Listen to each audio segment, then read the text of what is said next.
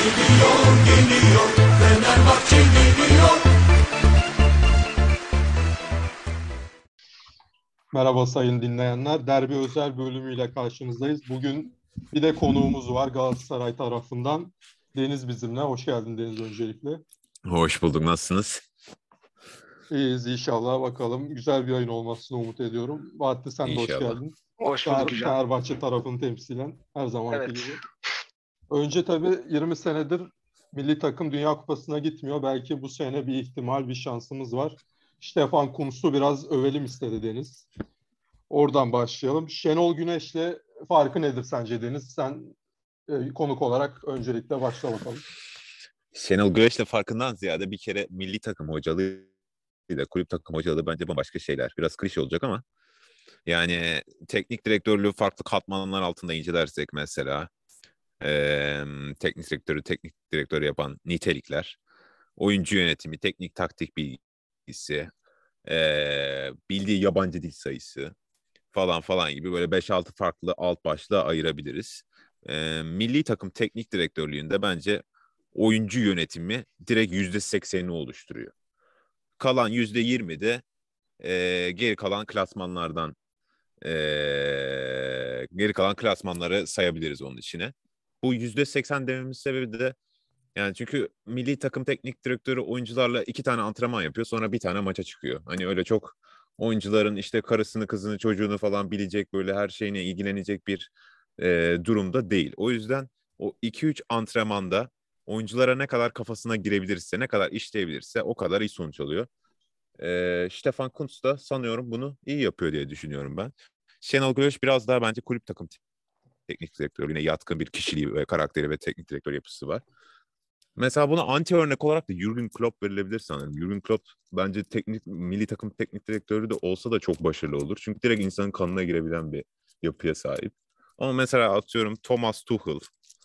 Ee, bunlar biraz daha böyle Guardiola, sezonluk hocalar yani. Evet yani. O, şekilde ben Şenol Güneş'in biraz daha önüne koyabilirim. Yani futbol sahada yansıttıkları açısından değerlendirmeden daha genel teknik direktörlük penceresinden bakarsak. Evet, bazı hocalar tabii dediğin gibi sistem hocaları var. Ee, bazı hocalar daha pragmatist.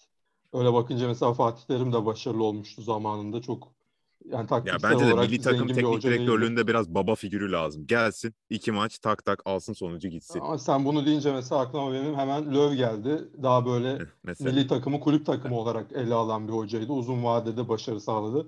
O da öyle bir örnekti. Yani mesela iyi olmasa da form durumu yine aynı oyuncular Almanya milli takımında uzun yıllar oynadı. Öyle bakınca sen katılır mısın Bahattin yoksa yani uzun vadede sistem hocasının da başarılı olma şansı var. Mesela bir Aykut Kocaman gelse 5 senelik bir plan yapılsa öyle bir şey de düşünür müsün? Yani dediğin gibi e, burada Şenol Güneş'in biraz daha sistem hocası olduğu, A planının iyi işlediği ve kulüp takımlarında da genelde ilk planının tut, tuttuğundan sonra ilerlediğini görüyoruz. Yani Bursa Spor'da da, Beşiktaş'ta da, Trabzonspor'da da bunları gördük. Milli takım hocalığında dediğin gibi pragmatik yaklaşmak mantıklı olabiliyor. Özellikle Şenol Güneş'in e, birazcık milli takımla bağlı koptuğunu düşünürsek oyuncularla da hem e, federasyonla da taraftarla da birçok yönden bağının koptuğunu düşünüyorum ben. O yüzden yani tabii ki dediğiniz gibi Löw bir sistem antrenörüydü. Yani buna Belçika'nın antrenörü e, Roberto Martinez'i de ekleyebiliriz. Ee, onun dışında pragmatik hocalar da var. Portekiz'in Avrupa şampiyonluğu da buna örnek olabilir. Fransa'nın Deschamps e, yine pragmatik çözümlerle ilerleyen bir hoca. Yani burada biraz da e, Hamit Altıntop'un ön plana çıktığı ve e, pragmatik düşünerek yani bizi turnuvaya götürebilecek formül bence aranmış. Yani baktığında mesela daha detaylı inceleriz zaten kadronun üzerinden gideriz. Ama yani iki yöne gitmekte e, mantıklı ama bence Dünya Kupası e, playofflarına veya Dünya Kupası'na bu kadar yakınken çok e, sistem aramak en azından Şenol Güneş'ten sonra mantıklı olmazdı bence. Evet tabii durum itibariyle ilk 4 maçı vardı. 4 maçta 3 galibiyet aldık konusunda. Yani bir sistem oturtmak zaten bir opsiyon değildi o açıdan. Ee, ama şu kontrayı yapmak istiyorum Deniz'in dediğine. Sonuçta bu Avrupa şampiyonaları, dünya şampiyonları tartışılır ama Avrupa şampiyonaları futbolun böyle bir fuarı gibidir. Yeni sistemler hep orada çıkar. Yani aslında yüzde yirmisi taktik işte diyorsun e, milli takımda ama en çok taktik yenilikler de Avrupa şampiyonalarından çıkar. Buna nasıl bir karşılık vereceksin acaba?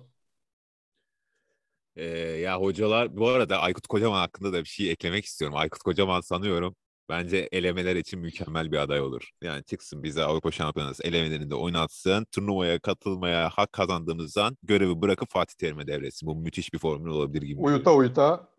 Aynen 1-0 1-0 götürsün bizi turnuvaya ama turnuvada o artık bayar insanlara. Oradan itibaren bir Fatih Terim devralabilir. Valla o yani e, demin dediğine gelecek olursak da turnuvaların yazın oynanmasıyla da alakalı bir şey. Sanki yazın hani ne bileyim modada da e, başka sektörlerde de böyle ilk bir moda olması beklenen şeyler yazın ortaya çıkar. E, hocaların da tabii şimdi bir kendini gösterme şeyleri, e, içgüdüleri oluyor.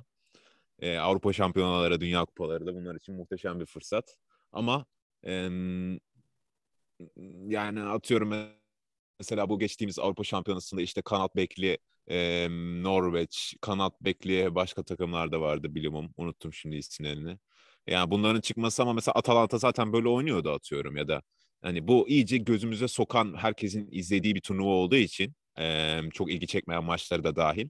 O yüzden sanki bu turnuvalarda hani bu e, yeni formasyonlar, yeni e, değişiklikler sanki ilk defa sunuluyormuş gibi gösteriliyor. Ama aslında sadece onların biraz pekiştirilmesi, iyice göz önüne sokulması gibi.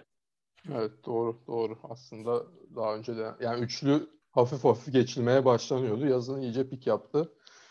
Ee, öyle bir durum var. Peki ya milli takım için de gerçekten maalesef bir baba figürü lazım bence her takımın teknik direktörlüğü konusunda. Yani mesela Roberto Martinez de demin Bahattin iyi bir sistem hocası ee, şeklinde yorumlarda bulundu. Katılmak katılmamak mümkün değil ama yani götürür götürür o finali kazanamaz gibime geliyor. Çünkü öyle bir baba figürü değil. O daha çok takım hocası yani kulüp hocası gibime geliyor bana. Barcelona'ya yakışır mesela gerçekten. Peki Kunst baba mıdır? Çünkü yani Al Almanca konuşuyor. Ee, ne kadar Kenan Karaman tercümanı adamın. Böyle bir durumda Kunst baba mıdır sence Bahat? Yani oyuncularda çok iyi etki bırakmış demek ki. Tam bilemiyoruz tabii ki ama e, yani kazandırdığı bazı oyuncular var. Yani mesela Şenol Güneş'in sürekli tercih etmediği bir Berat var. E, ne bileyim Orkun Kökçü de Gerçi Şenol Güneş de bazen ısrar ediyordu ama ondan biraz daha iyi verim aldı bu maçlarda. Yani Kerem Aktürkoğlu'ndan verim alıyor bu maçlarda. Halil Dervişoğlu'ndan iyi verim aldı. Yani çok böyle Almancı oyunculardan verim alıyor mu diye soracak olursak onu bilemiyorum ama genel olarak bazı genç oyuncuların özellikle e, motivasyonunu sağlamış gibi gözüküyor. Evet, Abi yani. mesela Hakan Çalhanoğlu'nun maçtan sonra bir açıklaması vardı. Twitter'da görmüştüm. Ee, Stefan Kuntz bana maçın en iyisi senden hiç aldırma öbür yazılanlara seni eleştirenlere tarzında bir şey demiş. Yani bu hani yavaş yavaş insanların kafasına giriyor. Ben Stefan Kuntz'u o açıdan beğendim. Böyle ilmik ilmik oyuncuları birer birer işliyor. Bu... Milli takım hocalığında olması gereken en önemli vasıflardan biri bu. Ona bir şey diyeceksin, öbürüne başka bir şey diyeceksin ama genel amaç aynı olacak. Yani bu, eğer Hakan Çalhanoğlu son maçtan sonra ise o da enteresan bir konu. Madem öyle demişken girelim. Hakan geçen maç 4-4-2'de 8 gibi oynadı. Farklı bir rol hep 10 numarada kayboluyordu. 8'de sanki zaten daha iyi oynadı. Yani en iyi dün Hakan'dı işte iki gün önce. Evet evet yani, kesinlikle. Evet. Yani e, Hakan zaten iyiydi aslında. Kimle konuşmuş bilmiyorum. 8 numarada gayet denenebilecek bir durumda Hakan. Özellikle daha Peki, zayıf maçlarda. Stefan Kuntz'un e, ağladığı videolar size e, maçtan sonra ağlaması samimi gelmiş miydi? Yani, Hamit ağla demiş olabilir herhalde. Biraz da PR lazım. Yani mesela evet, atıyorum milli takımın antrenörü Sumudik olsa. Milli takımın antrenörü Sumudik olsa maçtan sonra ağlasa aynı etkiyi uyandırır mıydı? Onu yemez ya. Türk milleti onu yemez. O kadar evet, evet. zor. Ama bir baskı vardır mutlaka. Şimdi dört, dört maçta iki mağlubiyetle falan muhtemelen Kunst'a giderdi. O da doğru yani herhalde. Beklemezdik Kunst'u. Hmm, bilemiyorum valla. Ee, Şimdi şöyle dört maç demişken tabii dört maça da bakalım yani Şenol Güneş yapamaz mıydı? O da hep aklımda kalan bir şey. Yani Türkiye Norveç içeride berabere. En büyük rakibinle berabere kalıyorsun. Letonya'ya gidiyorsun, deplasmanda yeniyorsun. E çek bir Letonya zaten Türk futbolunun e, genel hikayesi. Cebeli Tarık'ı altı atıyorsun. Mümkündü. Ki zorlandık ilk yarı. Sonradan açıldı takım. Dün de 2-1 kazandık. En erken en zor maçta dündü yani en son maçta. Orada da son maçın motivasyonu biraz da biraz da e, Hollanda'dan geldi tabii. Yorgun geldiler. O da önemli. Yani çok zor bir fikstür müydü? Bu imkansızı başardı diyebilir misin Kunst yani? Yani çok imkansızı başardı değil ama Şenol Güneş'le olmayacağı bence biraz belli olmuştu Hollanda maçından sonra. Yani bir değişiklik bence gerekiyordu. Ee, tabii turnuvaya katılmayı istiyorsak. Ha belki şu da olabilirdi. Dört maçta Şenol Güneş ilerletsin. Olursa olur. Ya Avrupa Şampiyonası'na götürdü bizi. İşte Dünya Kupası'nda da elemeler iyi başlamıştı.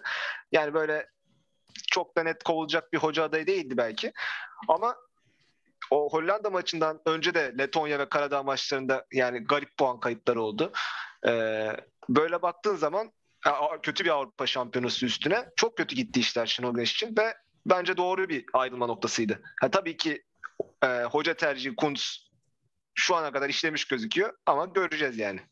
E, göreceğiz demişken e, muhtemelen rakipler nerede göreceğiz? Tabii Mart ayında göreceğiz. E, Portekiz, İsveç, İtalya, İskoçya, Rusya, Galler. Şimdi burada isteyeceğiniz takımları isterseniz bir şey yapalım. Hangi takımı istersin mesela Deniz sen buradan? Abi bütün maçlar zaten deplasmanda olacakmış seri başı olmadığımız için. Yok Ondan hayır. sonra atıyorum değil. herhangi bir Yok, tabii birini elesek ki. de herhangi birini elesek de sonraki final maçı da kura ile çekilecekmiş kimin evinde Evet. oynanacağı. Onu da kesin deplasmanda oynarız. Onu da öyle say. Peki. Yani iki tane deplasmanda kazanıp gitmek bana hiç olası gelmiyor. Yani yüzde bir çıkırsam yüzde beş falan. Kim gelirse gelsin. Ama şimdi ilk maçı yenince yani ilk maçtan sonra ikinci maç daha kolay rakip gelme olasılığı var yine. Ya, tabii ki tabii. Ya bilmiyorum ilk maç ya Portekiz, e, İta- İtalya, e, başka kim vardı? İsveç E, zorlu bir takım. Mart ayında İsveç, Rusya. Polonya bunlar bizi bence bize bir kademe bir gömlek büyük gelir. İskoçya deplasmanı da Mart'ta bilmiyorum hava nasıl olur, ambiyans nasıl olur. İskoçya olmazsa Galler olacak zaten kalan o. Yani Galler'le bir yarım kalmış hesabımız var. Herhalde Galler isterim ben ya. Gareth Bale de 36 yaşına gelir herhalde Mart'a kadar. Futbol bırakır inşallah. Yani Aaron Ramsey var. Başka kim var?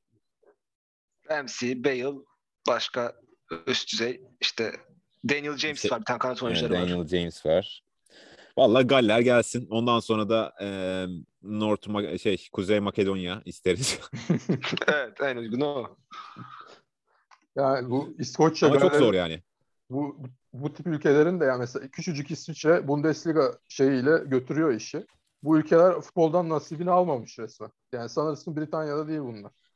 Garip ülkeler ya. Abi İtalya'nın grubunda kim birinci oldu? İsviçre. İsviçre. Hı hı. Peki Belçika dün kazansaydı biz seri başı mı olacaktık? Evet. Galler Orada da dönüş biz ama. Bakalım. Bizi mi aşağı ettirip Galler yukarı çıkarttılar?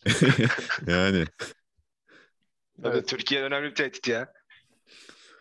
Yani sen de herhalde Galler istersin bak. Abi dün Bel- Belçika Galler'le berabere kalmadı mı? 1-1. Evet evet. Bu böylelikle e, Galler grup liderliği şey seri başı oldu. Aynen. Yani bu bunun incelenmesi lazım. Aralarında anlaşmışlar. yani Olabilir doğru. çok zor bir şey değil bence. Ama Belçika'nın iddiası yok zaten. Şey Yani yani. Belçika'nın iddiası da aldı bir 10 milyon euroya olur bir iddiası. Peki. Neyse. Yani burada İtalya, Portekiz'den, İsveç'ten bence uzak durmak gerekiyor. Yani ben İskoçya'yı da tercih edebilirim. Yani çok iyi kanat bekleri var. Yani birkaç uzun boylu santraforları var. E onlar da bizim takıma çok işler mi emin değilim. Yani Merih var, Çağlar var. E, o şekilde götürebiliriz. Abi İskoçya'da Andy Robertson dışında iki tane adam sayabilir misin? İşte bir de Kieran Tierney var Arsenal'le. İlk üçün, üçüncü adam McGinn diye bir orta saha var Aston Villa'da. John McGinn doğru Aynen. Aston Villa'da. O kadar. Yani ben de o kadar biliyorum. Ve Adams var herhalde Southampton'da. Yani var birkaç Ha, oyuncusu ha. Premier Lig'de. iyiymiş ya o zaman Fena yener değil. bunlar bizi. Premier Lig oyuncuları var aslında dediğin gibi. Evet, Yani Galler'e yakın on olabilir. numara mı oynatıyorlar? Valla Robertson herhalde sol, Sol kanat kanat beki oynuyor. Tierney hı. sol stoper gibi oynuyor. Üçlü oynuyorlar diye biliyorum. Zaten yani Türk insanın yapısı da Galler maçına daha konsantre olmaya müsait. Bence de. E, hesaptır hesaptır o, o muhabbetlere girilir. O şekilde. Rusya da düşüşte. Rusya da olabilir. Yani çok böyle Mart'ta Rusya sarmaz abi. Donar gelirsin. Sıkıntı olur yani.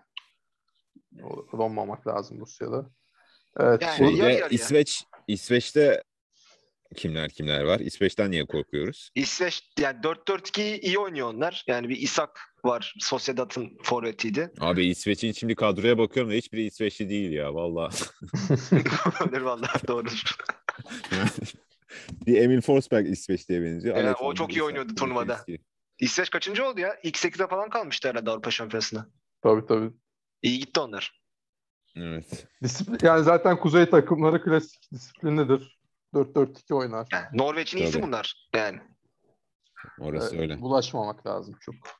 Buradan yavaştan e, derbiye doğru yol alalım. E, Ali Koç'un iki açıklaması var benim biraz rahatsızlık duyduğum. Oradan bir girelim konuya. Belki Deniz bilmiyordur. Onu kısaca özetleyeyim. E, Hı hı. 4 yılda tek galibiyeti var Ali Koç'un derbide. Diyor ki yani biraz Galatasaray'a böyle karşı mı bütün derbilerde mi? bütün derbilerde. Yok Galatasaray yok. Evet. Doğru. E, Maalesef. Ali Koç camiaya ayar vermek için biraz kırıp döktü. Önce Mesut'a şey dedi, işine bak, futbol oyna tarzı işte Hı hı. Ticaretle uğraşma aynen artık. aynen o tarz bir Evet. şey dedi. Sonra da hocaya güveniyoruz deyip sonunda da basın toplantısında sistemi konuşacağız şimdi. Toplantı çıkışı gibi bir durum oldu. Ee, Yani burada Bahattin'e sormak istiyorum. Acaba şimdi burada Mesut'u bu şekilde kamuoyunun önüne atması, Fenerbahçe taraftarının önüne atmış olması Mesut'a ne kadar motive eder? Aynı şekilde hocaya güveniyorum dedikten sonra bir dakika bir dörtlüyü de bir konuşacağız şimdi demesi Pereira'yı da tanıyan biri olarak yani nasıl bir etki yapmıştır sence takım üzerinde? Ya Ali Koç'un e, düşünce tarzını anlıyorum Mesut Özil'i eleştirirken ama e, Mesut Özil'e bunu demesi doğru mu? Ya mesela örnek veriyorum. Caner Erkin olsa ne bileyim Emre Belezoğlu olsa Burak olsa falan böyle kamçılar bu tip oyuncuları bu tip mesajlar da o şu anda Galatasaray maçı öncesi Mesut'u motive edip işte e, sonuca döndürecek işler bekliyor Mesut'tan. Bence birazcık Galatasaray maçı özelinde bir eleştiri. Yani bu mesela öncesinde Göztepe maçı öncesi olsa bu bunları muhtemelen demezdi. Ben biraz ona bağlıyorum. Ha doğru mu diye soracak olursan Mesut'a o yaklaşım bence çok doğru değil. Mesut bu bir tarz yani soğukkanlı bir oyuncu. Bence bunları çok fazla dinleyecek, takacak bir oyuncu gibi gelmiyor bana. Ee, taraftarın önüne atması konusuna gelirsek bence de yanlış yaptı. Yani sonuçta bir kriz oluşturmanın manası yok burada. Bilmiyorum derbi öncesinde. Evet. Peki sistem değişikliği bekliyor musun? Yoksa o biraz camiayı yanıltmak üzerine biraz bir ters köşe yapalım gibi bir şey mi var? Ya valla bazı antrenmanlardan gelen hani muhabirlerin söylediklerine göre dörtlü sistem deneniyor diyorlar. Ama e, ben üçlüyü Galatasaray maçı öncesinde çok bozmaması gerektiğini düşünüyorum.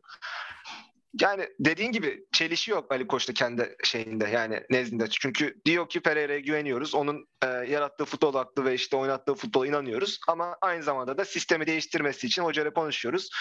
Yani Evet şöyle yani. dese olabilir. Yani şöyle yani şu oyuncularımız var, bu oyuncularımız var. Bu oyun- oyuncuları verimli kullanabilmek için e, başka bir yolumuz var mıdır hocam? Hani bunları da sonuçta verim almamız gereken oyuncular var. Bunları da düşünüyor musunuz? Hani diye bir böyle sisteme belki e, yol gösterecek bir soru sorulabilir mesela hocaya. O da ona karşı bir cevap verir. Öyle bir e, fikir alışverişi olabilir ama yani şu şunu oynatma, bunu bu sistem oynat bilmiyorum doğru mu olur. Evet yani şimdi buradan Deniz tabii Galatasaray Fatih Terim'i çok iyi tanıyan bir isim olduğu için şu soruyu Yok, ben de. Ali Koç'la ilgili siz e, yani Ali Koç ilk geldiğinde kurumsal yapıdan bahsetti. Sportif direktör getirdi. Ben geri planda geri planda kalacağına dair imalarda bulundu. Bir süre belki de öyle e, devam etti olaylar. Fakat baktı bu iş işlemiyor. Bu sefer biraz daha Ali Yıldırım e, başkanlık modeline doğru bir dönüşüm gerçekleştirdi. Fakat bunun da bence artık ucu kaçtı biraz. Özellikle o megafonla konuşması, artık her şeye yorum yapması. Yani bir başkan bu kadar müdahale olmamalı hiçbir yerde. Ha Türkiye'de Aziz Yıldırım'a sorsan bu işler böyle işiyor dese o Aziz Yıldırım olduğu için şey yaparsın ama yani Ali Koç'un herhangi bir şeyi yokken başarısı ya da ne bileyim yani söyledikleriyle yaptıklarını bu kadar tutmayan bir insan ben uzun zamandır hatırlamıyorum ya. Siz hatırlıyor musunuz? Yok zaten şey Ya yani bu kadar o- beklentiyle gelip bu kadar hayal kırıklığı bilmiyorum. geçenlerde yine biz Bahattin'le de bunu konuştuk. Yani bu gömlek zaten uymuyor Ali Koç'a. Aslında en tutarlı Hayır olduğu yani sezon adam belki yani Ali sezon. Koç hani tecrübesiz bunu herkes anlayışla karşılayabilir ve belli bir müddet zaman tanıyabilir Ali Koç'a. Ama öğrenme prosesine, öğrenme sürecine insanlar tanıklık edince ya böyle de öğrenilmez diyor muhtemelen çoğu Aynen, Fenerbahçeli ve çoğu futbolcular. O yüzden yani bir tepki gelmesi normal bence Ali Koç'a. Zaten pek bir taş taş üstüne koyma durumu da yok. Çok fazla deneme yanılma, evet. daha çok yanılma üzerine. yani deneme var Maalesef. ama sonuç göremiyoruz. Ama şunu soracağım buradan. Şimdi hakikaten dörtlüye dönme muhabbeti sezon başından beri var Pereira'nın. Ee, bu, bu maçtan önce özellikle böyle antrenmanda deniyor falan diye haberler çıkıyor. Fatih Terim sence bunu yer mi? Ben bunu sormak istiyorum. Valla benim maça, da, maça dair her şey olabilir. O, o böyle o açık bence yani o kesin bir şey. Fenerbahçe gidip 3 tane de yerleştirebilir. Galatasaray 1-0'da kazanabilir. Her şey açık bir maç ama ee, ya Fatih Terim bence biraz daha Beşiktaş maçındaki gibi bir yapıya e, benzer bir yapıda çıkacak. İki tarafta birbirine topu bırakmak isteyecek. Top kimde patlarsa vallahi karşı taraf kazanır gibi geliyor bana. Aynısını Bahattin de geçen yayında söylemişti. Ee, ya umarım ben topu Galatasaray alır diyorum bugün. Bakın. Peki Me- Mesut'la ilgili siz ilk Mesut geldiğinizde hiç aklınızda kuşkular var mıydı yoksa gerçekten yani Mesut boştaysa alırsın. Mesut gelmek istiyorsa alırsın şeklinde miydi düşünceleriniz? Ya ben geçen sene negatiftim. Yani daha uzun süredir maç oynamadığı için geçen sene bize çok fazla katkı sağlayamaz ama işte sezon başı antrenmanı ile beraber ya sonuçta yaşı da çok fazla olan bir oyuncu değil Mesut. Hani fazla abi 33 yaşında. Ama. 32 33 yani e, onun 10 yaşında Snyder'ler de çok iş yaptı. Başka bir sürü Ama Snyder geldiğinde 28 yaşındaydı. Yani son dönemlerinde de yaptı ama. Yani sonuçta evet, o biraz ama yani Mesut'un tembel olduğuna dair bir sürü yöneticinin, evet. başkanı, teknik direktörün açıklaması vardı yani. Bir de ya şöyle mesela ee... bizim e, ihtiyacımız var mıydı Mesut'a o zaman düşündüğümüzde bir de İrfan Can'ın da geldiğini hmm. düşünürse kesinlikle yoktu. Zaten bir defa o cepte. Hem Mesut'un katkı verebileceğini ben bu sezon düşünüyordum açıkçası. Sezon başında ama birazcık hazırlık maçlarını falan gördükten sonra birazcık e, beklentilerimi daha düşürdüm. Şu an beklentilerimi daha da düşürdüm. Yani öyle söyleyeyim. Yani ben, ben şunu söyleyeceğim. Ee, tabii ki bence Mesut açıktaysa alırsın. Çünkü en, en kötü ihtimalle PR'a ihtiyacın var. Takımı Mesut'a verilen değil. yıllık ücret açıklandı mı peki? Bilmiyorum ben. Herhalde bir yedi buçuk milyon euro falan alıyordur gibi geliyor bana. E, sanmıyorum. Yani alıyorsa da Acun'dan Macun'dan ekstradan alıyorsa alıyordur da. Yani şunu diyeceğim yani e, Mesut açıktaysa alırsın takımı tanıtmak için alırsın en kötü ihtimalle ve takımı bozacak bir potansiyeli yok Van Persie gibi çünkü adam Fenerbahçeli. Ama bence şurada bir yanlış yapılıyor. Yani sonuçta kaç yaşında Ronaldo gidiyor. Ama Mesut'un da bu arada geçmiş Arsenal'de Real Madrid'de çetele, takım içi çeteleşmelere dahil olan bir karakter olduğu biliniyor yani. Hani öyle takımı bozamaz gibi algılamamak lazım tamamen. Ya adam bir tek Arsenal'de problem oldu. Arsenal'de problemli oldu. Bir de Almanya milli takımının son dönemlerinde. O da başka bir konu. Evet, yani, zaten yani, başka bir tek Real Madrid'de olmadı. Ama Real Madrid'de de yani o kadar şey değildi. For, force yoktu daha gençti. Tabii tabii. Force'u zaten yoktu Real Madrid'de. Yani Real Madrid'de force olması için zaten Ronaldo Ramos falan olman gerekir yani. Aynen öyle. Hayır şimdi bu adam Real Madrid'de açık alanda direkt oyun oynamıyor mu? En, en prime'ı evet. bu. Şimdi Fenerbahçe'de bu oyunu o zamanki ya. Mesut gelse zaten oynayamaz.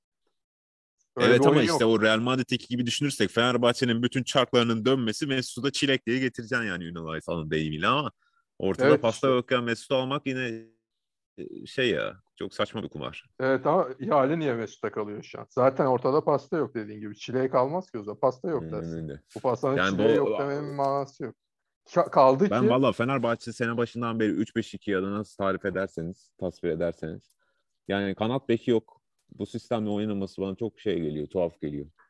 Yani Ferdi'yi baştan yarattı. O sayı iyi. Aynen. Yani bir sıkıntı yok bence o sistemle ilgili. Rıdvan Dilmen biraz orada yanılıyor.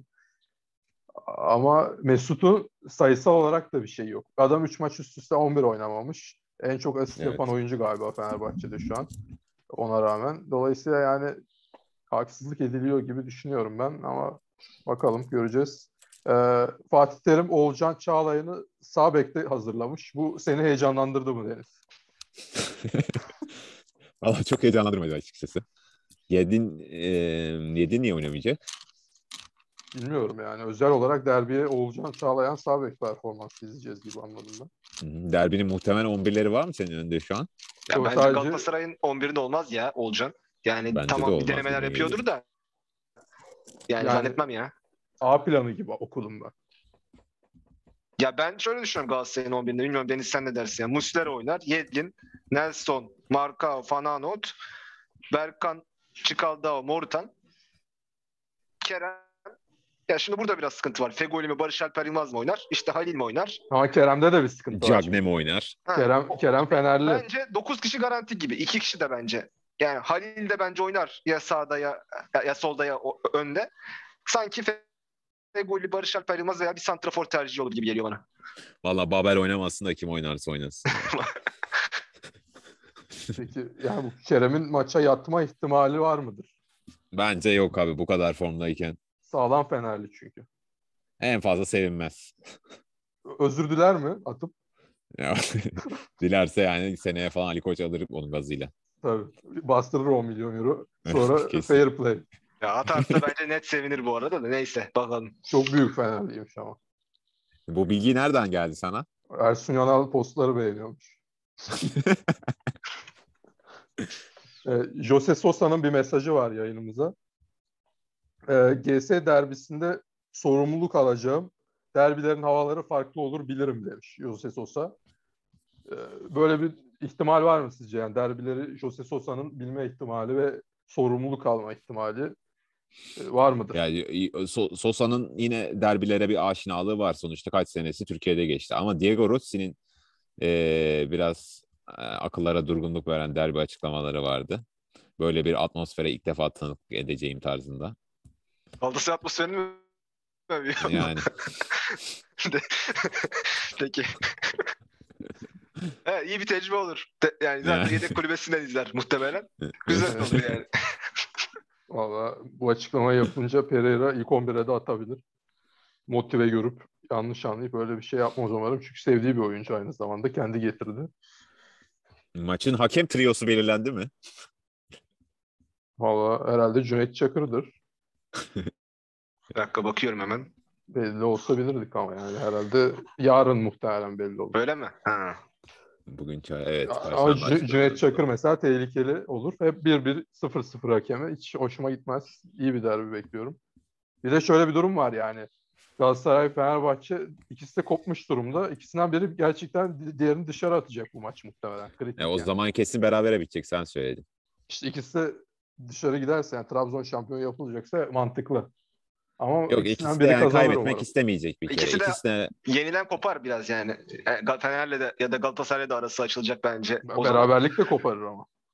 Beraberlik de tutmaz. Beraberlikte Gene ileride sadece Trabzon kaldı mantığıyla ilerlenir. Bence iki takım da kopmamak üzerine gider yine. Ali Koç'un e, derbide herhangi bir olumsuz sonuç çıksa da Vitor Pereira ile devam edeceğiz tarzında açıklamaları vardı. Bence bu açıklama direkt kaybedersek kovulursun demek. Bana ben öyle yorumladım. Siz nasıl yorumladınız? Evet arkasında durma tabiri genelde Türkiye'de tersine işliyor. Yani arkasında duruyoruz dediğin zaman o zaman kuşkulanmaya başlıyorum ben yani. Zaten O bir biraz kendi yok. şey bulutları kendi üstünden atmaya çalışırmış gibi bir açıklama gibi geldi bana. Ya işte şu anda Pereira'ya güven vermeye çalışıyor. Ama e, Galatasaray maçından ko- sonra kovması da fevri olur yani. Yine e, sıkıntı yaratır Ersun bence. yani. Yanal'ın 3 maç sonra kovulması gibi 2 sene önce. Evet öyle olmuştu. aynen. Ya o birazcık başka işlerden dolayı herhalde de. Yok ya Galatasaray kovdurdu demesin diye gayet bence. Bence de. Ha. Yani ben öyle düşünüyorum. Feguli şöyle bir açıklama yaptı. Peki geri gelsin ister misiniz? Geri. Fenerbahçe, Vitor Pereira'dan sonra iki, üçüncü, dördüncü, kaçıncı bilmiyorum. Ersun Yanal dönemi. E zaten Pereira giderse Ersun Yanal ertesi gün gelir. Ya, Aykut Kocaman da boştu ama şimdi. Belki Aykut Kocaman sportif direktör. Artık bütün güçleri birleşti. Her şeyi deneme.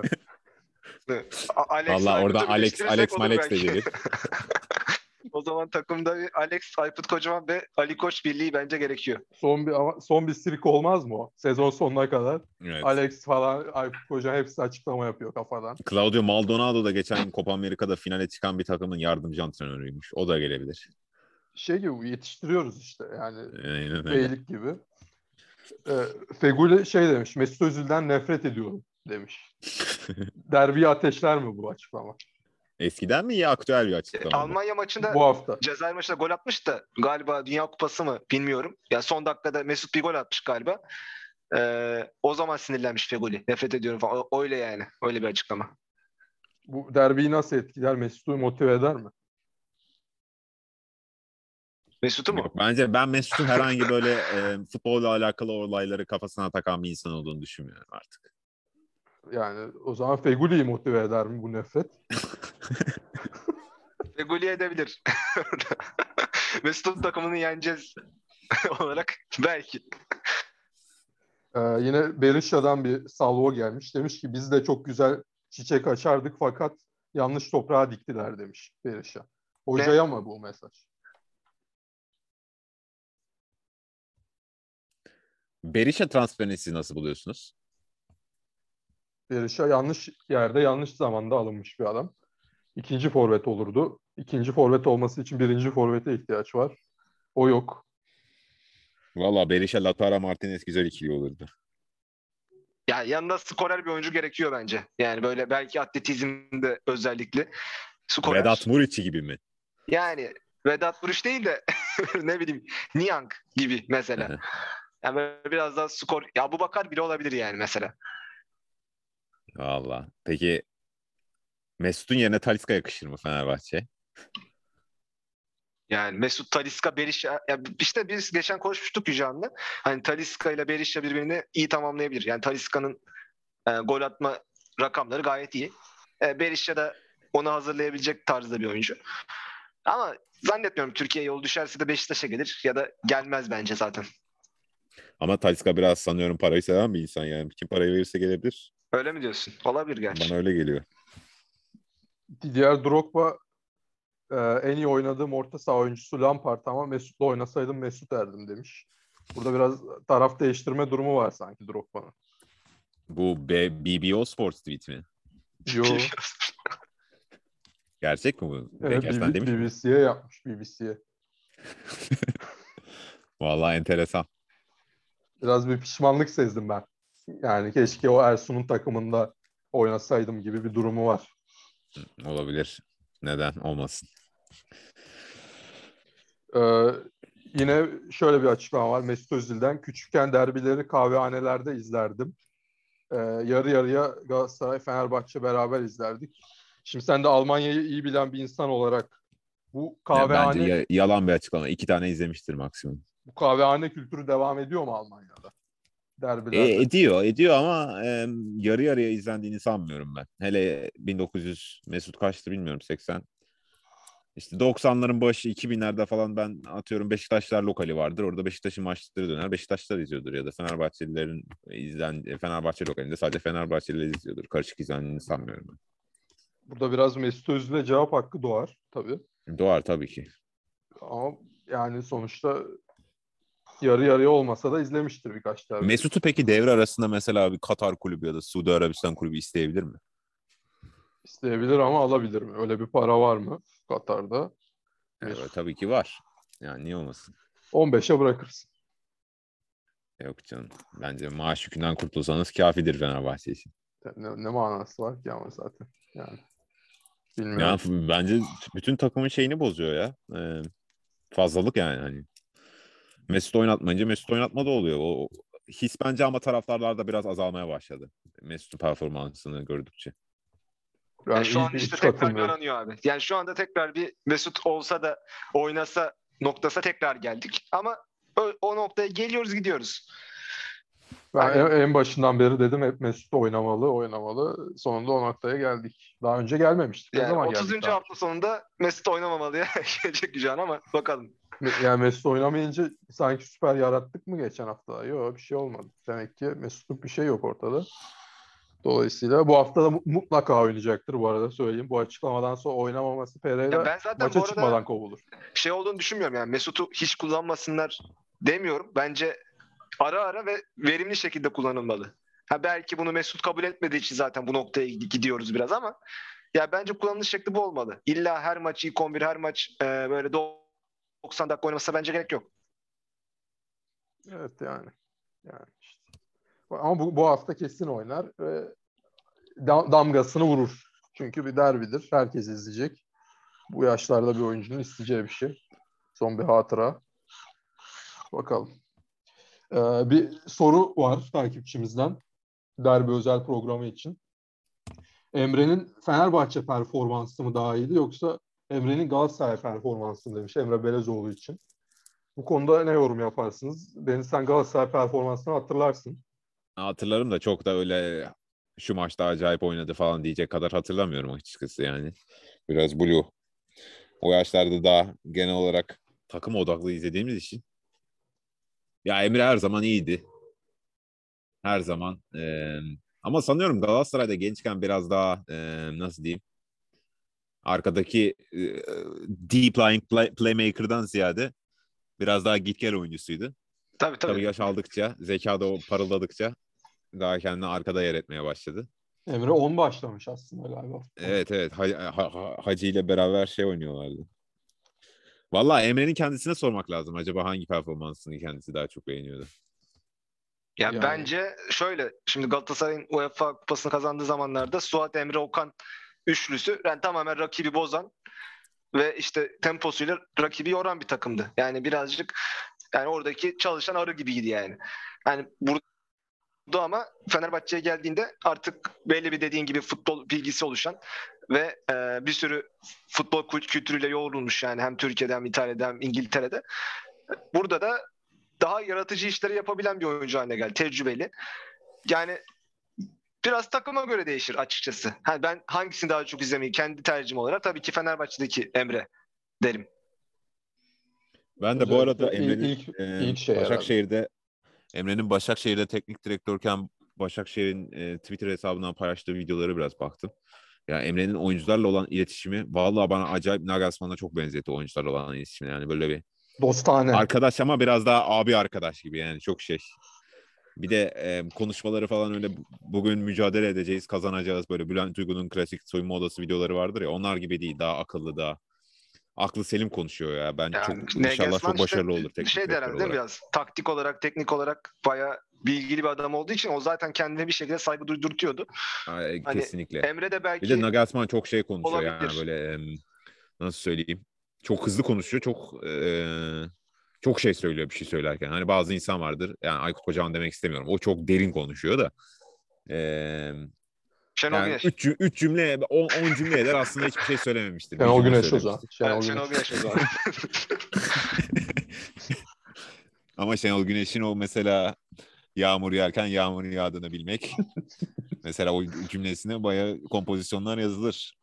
Tabii canım adam Ama kesinlikle Filozof katılıyorum. O milli yani. takım e, felaketinden sonraki yaptığı basın toplantısı mesela iki buçuk saat boyunca hiçbir şey söylemedi. evet aynen. Bir de şey vardı. Ersun Yanal'ın 8 hafta üst üste Fenerbahçe'nin büyüklüğünü anlatması. evet o da çok kötüydü ya. O da Hakikaten. bir iletişim felaketiydi yani zamanında. Ama Ersun Yanal o Hatay'dan 6 yedikten sonra nasıl değiştirdi oyun şeyini, mentalitesini? Vallahi ben en çok şaşırdığım şeylerden biri. Antalya'dayken değil mi? Evet. Evet. Evet, Tamamen defansife döndü. tamamen. Yani öyle kanat bekleri, Caner Gökhan falan hiç. O, o 8 kişi defans, bir kişi Yahovic ileride, arkasında biri daha vardı. Bu kadar. Evet, evet. Vallahi. Anadolu kulüpleriyle büyük takım futbol oynamayacağını, oynanamayacağını anladı yani. Ee, ama Peki bu Emre Belezoğlu'nun bir açıklaması vardı. Sarri'nin yanına gidecektim aslında fakat şartlar e, oluşmadı o yüzden gidemedim diye. Emre Belezoğlu Sarri ilişkisi nereden e, kaynaklanıyor? Bunlar nasıl bir araya gelmişler? düzenli mail atıyordur. İtalyanca mı? Aynen. Başvuru, CV. Bir- birkaç skills videosu. Inter'den biliyordur ya Sarri oyuncuyu. Ee, Fatih Terim'i bir kere ta- iyi, iyi takdir ediyor galiba Sarri. Öyle bir durum var. Hakikaten. yani hakikaten bana biraz şey gibi geldi. Değişik yani evet. Yok Fatih Terim hayran yani benim bildiğim Sarri. Ve zaten oradan bir bağlantı kurmuş olabilir Emre de. Sonuçta Fatih hocasıyla iyi. Öyle bir şey olabilir. Ee, derbiyi etkileyebilecek bir haber paylaşacağım şimdi. Ee, Madagaskar ordusu askerleri Tanzanya milli takımında kaldığı otelde baskın düzenlemiş. Otelde rehin alınanlardan bir tanesi de Samatta'ymış. Şimdi bu durum derbiyi nasıl etkileyebilir acaba? O zaman bu Çünkü- hafta Antwerp kazanır bahislerine yüklenilebilir. Oynamayacağı için diyorsun. sanki derbiye de bir etkisi olur yani. Fenerbahçeli oyuncuların çünkü Samatta ile arası iyi. Bir tık yani öğrenmeleri moral bozabilir Fenerbahçe'de. Ee, Samatta için oynayabilirler diyorsun. Muhtemelen öyle bir ters bir motivasyon da olabilir. Aynen çünkü yani. Bence evet. iyi, işler yani bu. Samatta için oynayacağız. Olabilir. Samatta Frey seneye geldiğinde ne olacak Frey Fenerbahçe'deki bu gitti ya kiralık? tamamen gitti Frey. Aynen. Aha.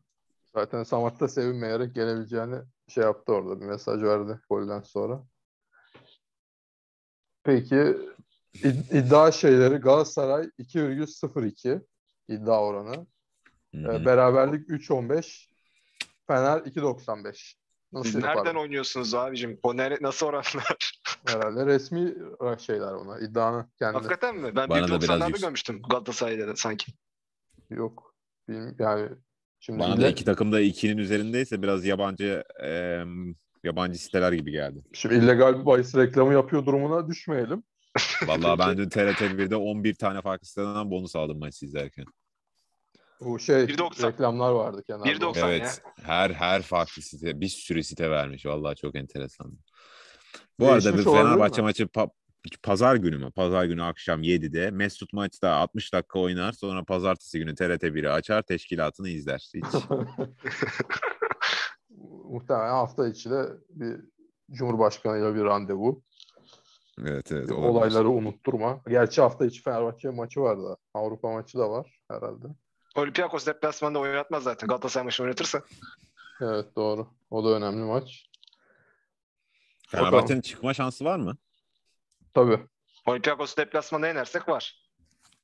Öbür maçın skoru çok önemli mi? Önemli. Yani onu da yenmemiz lazım da.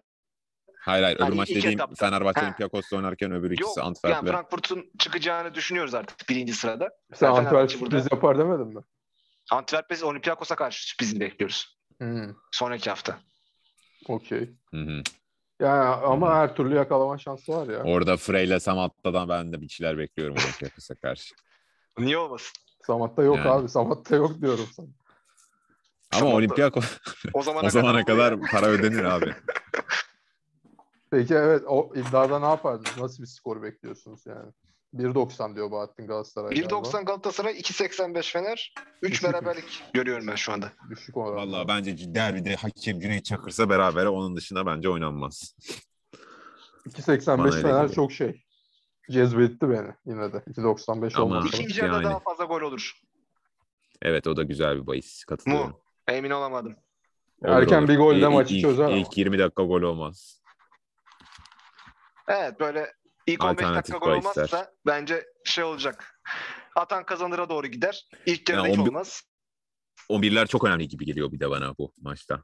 Ya Mesut İrfan zaten var. O belli yani. E sağ bekte Oğulcan var. O belli. Ee, yani ki- kimi var ki Fenerbahçe'de var mı? Sürpriz yok bence zaten. Sürpriz beklemiyoruz. Sosa En sonki Antwerp maçının aynı 11'i mi çıkar? yok ya. Sosa Mesut İrfan ee, nasıl Valencia var mı? Bence Antwerp maçı 11'i daha muhtemel. Antwerp maçının 11'inden Meyer yerine Mesut olabilir bence. Zaten bozdun 11'i sen. Yani sistem E, ama değişiyor. onun dışındakiler aynı diyor. Evet. Sosa var mıydı o maç? Vardı. Salah'ı Salah'ı dönecek değil mi? Ha, Salah iyi olur tabii. Belki Novak Aynen. yerine. No, o, o, o maçta Novak oynamıştı herhalde değil mi? Evet evet evet. Evet. Mert Hakan yandaşı bekliyor musunuz ilk 11'de? Ke- Ben kesin bekliyorum. Oynar. Ya bir şey söyleyeceğim şimdi Mesut İrfan Sosa Mert Hakan nasıl oynuyor beraber? Böyle bir şey var mı? Yani zaten şöyle oynatıyor.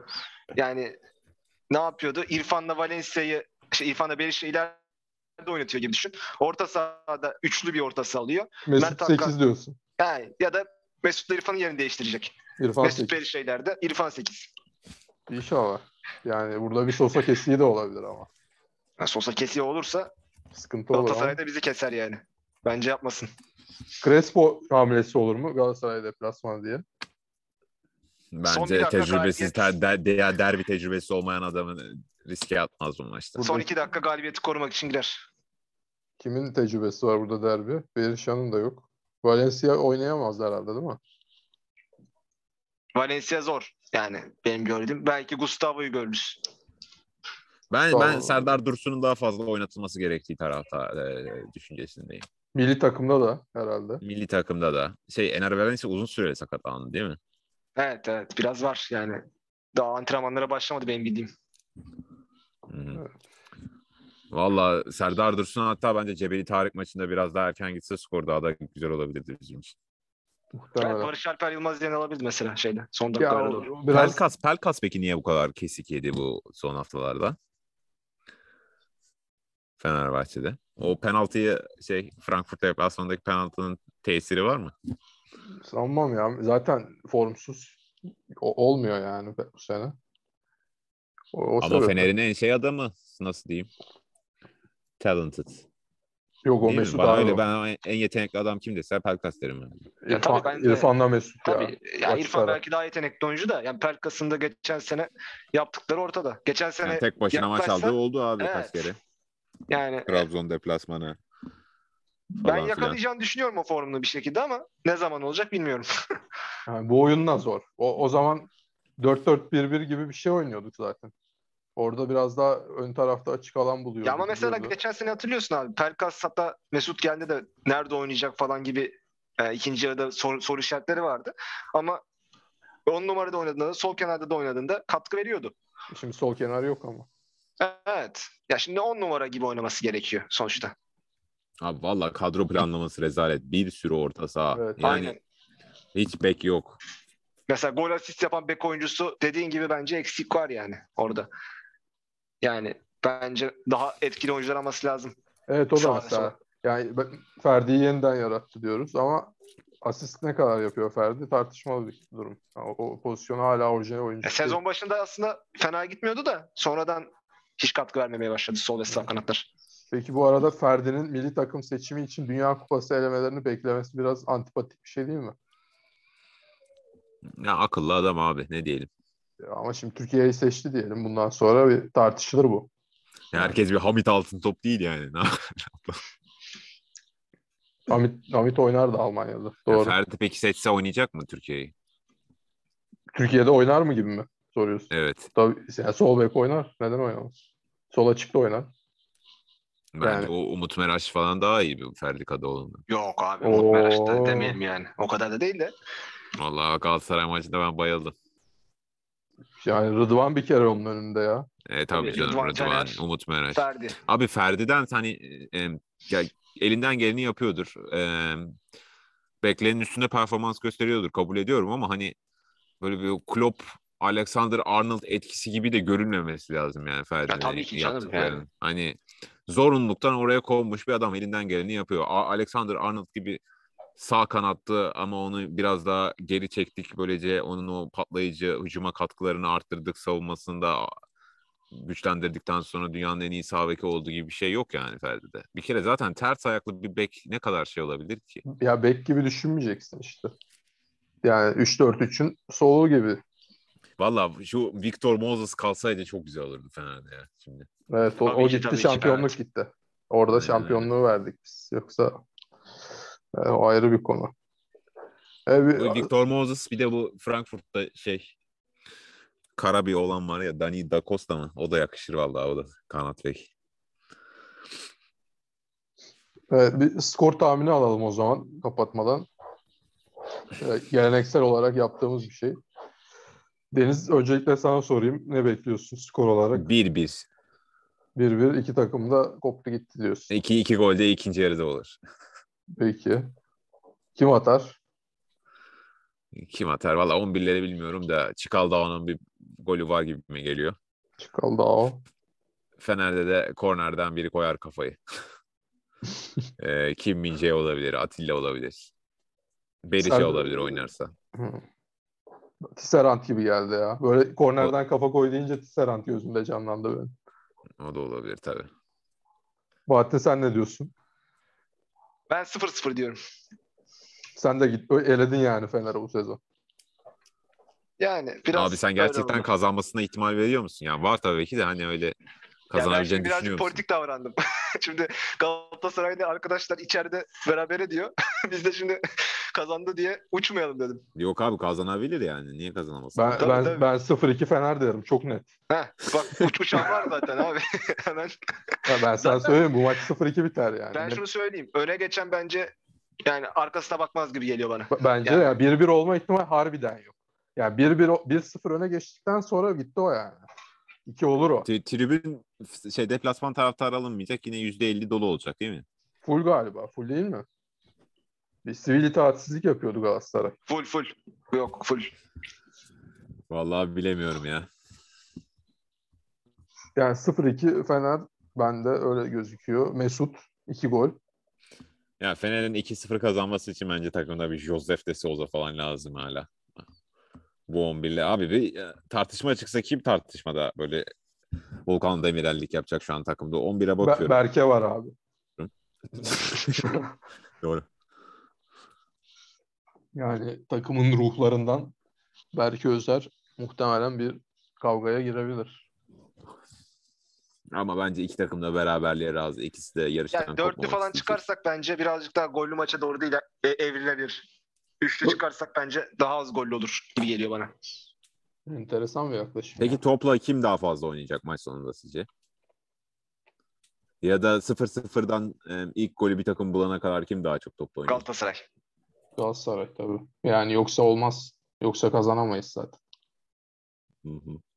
Yani o ama zaten Fatih Terim de oynatır o topla öyle. Zannetmiyorum o kadar akıllı davranabileceğini. Bu kadar taraftarın önünde topu verin falan diyebileceğini zannetmiyorum. Abi ama topu verir maçtan sonra bir kazanırsa bir buçuk saat basın toplantısı orada. İtalyanca, Fransızca her şeyi konuşur. Tabii. Orası öyle. Ama yani Fenerbahçe zaten öyle bir takım ki mecbur alacaklar o topu. Ya bizim bu oyuncularla hakikaten top almamamız da efsane olur yani. Ha, Sosa, tabii, Mesut tabii, İrfan'la doğru. falan Doğru. Sosa Mesut İrfan'la da topu almamak zor. Doğru söylüyorsun. yani onunla da alamazsak hakikaten enteresan olur yani. Hayır sen alsak mı alsak mı tedirgin olursun maçın başında? Abi şimdi şöyle biz bu oyuncularla sahaya çıkarsak topu alsak Almak daha iyi gerekir. olur aslında Evet. baktığında tabii ki. Ama bu oyuncular çıkmayacaksa ve almamak üzerine plan yapacaksa o bence skora daha iyi yansıyabilir. Ben Mesut'u yine oynamayacağını düşünüyorum bu Ya arada ya. sen uçuyorsun ya maalesef uçuyorsun. Yani Vallahi bu en mantıklı o yani. başkan olması çıkmış gerekiyor. konuşmuş Yok Mesut yok Mesut'u demiş. çok ön plana aldılar. Yani Abi, kendi de konuşmaya başladı. abi, Oynayacak yani. Mesut bugün FB TV'de yayına çıktı yani. Evet evet. Ne time out mu? Murat Aynen. Didin. Yani İzliyor musun Can sen o programı? Time out. Onu ben ben bile kaldıramıyorum ya. Maalesef. İyi adamlar. Murat dedim de severim ama Valla ben böyle tatil matil konuşuyorlar işte. Poça moça. Yarım saat o kısımları izliyorum. zor ya. FB TV maalesef. O bile geriledi yani. Bir, bir dönem o iyiydi. İzleniyordu FB TV. Şey vardı Gürkan neydi Gürkan baş? Doktor Gürkan Kubilay. ha, doğru. Ama Mi- Miha Zayt kesik yiyecek yani bu maç. Kesin Zayt da milli maçlarda iki gol attı ha. Evet, on numara evet. oynuyormuş. Evet ben ama Kıbrıs'a falan attı ya. Ya Galatasaray'a dağıtabilir ya. Yani Kıbrıs'a söz hakkı doğar. Onu şey yapmayalım. Fenerbahçe'nin gençlerini nasıl buluyorsunuz Arda Güler, Muhammed Gümüşkaya? Altın. Altın jenerasyon. Ya Arda Güler'in daha işte biraz fiziğe ihtiyacı var. Ama yani Türkiye Kupası falan oynatsınlar abi. Her maçta oynasın Türkiye Kupası'nı mesela. Yani Muhammed Gümüşkaya bence on numara için çok yetenekli bir oyuncu değil. Kenar falan yetiştirilebilir yani. Şu üçlüde kenar oynayabilir mesela. Ama o da birazcık tecrübeyle öğrenilecek bir şey. Sen mesela Olcan adını hatırlıyorsundur Fenerbahçe'de. Hangisi daha iyiydi? Olcan. O kadar diyorsun. Ya Olcan gol atabilen de bir oyuncuydu ya. Yani süratliydi. Kenardan iyi asist yapıyordu. Yani Peki, gösteriyordu bir şeyler. Ha, Muhammed Fener'deyken Hanefi, ki halini mi diyorsun? Fener'deyken ki hali çok bir şey göstermiyordu ama. Muhammed Hanefi'yi hatırlarsın. Muhammed Hanefi Gündoğdu mu? Aynen. Onu çok hatırlamıyorum ha. Yani adını hatırlıyorum da. İşte umarım Muhammed de böyle olmaz. Bakalım. Peki Fenerbahçe 4 savunma çıkarsa sol bek Filip Novak, sağ bek Nazım Sangare mi olacak? Tisserand'ı bir bekliyorum ben sağ bek oynarsa. Mümkün değil ya öyle bir şey. Hem Osayi'yi kesecek hem Ferdi'yi kesecek. Bütün hücum kanadını kırıyorsun. Böyle bir şey olamaz ya. İmkansız dörtlü çıkması. Bana da evet, çok mantıklı gelmiyor açıkçası. Ya en güçlü olduğu şey zaten Fenerbahçe'nin. Osayi ile Ferdi gel gelecek de işte bir şeyler yapacaklar. Öyle Yoksa- başlarsa ama işte Gustavo Sosa orta sahası yapıp Gustavo oynayacak mı bilmiyorum. Ya da Sosa Mert Hakan yapıp e, ileride Mesut solda Pelkas mesela sağda e, Osayi veya kim oynayabilir? Ee, Nazım Sangare. Yine Ferdi. Ha İrfan Can'ı saymadım. İrfan Can sağda. İleride Berisha oynayacak. Ya iyi de bütün sezon üçlü oynamışsın. 4-2-3-1'e Galatasaray deplasmanında dönmezsin ya. Bana da öyle geliyor evet. Evet evet. Tamam o zaman yavaştan kapatalım yayını. Başka konuşmak istediğiniz önemli bulduğunuz bir konu varsa söyleyebilirsiniz. Yoksa yavaştan kapatalım. Bu haftalık bu kadar diyelim. Tamam o zaman. Ee, ağzınıza sağlık.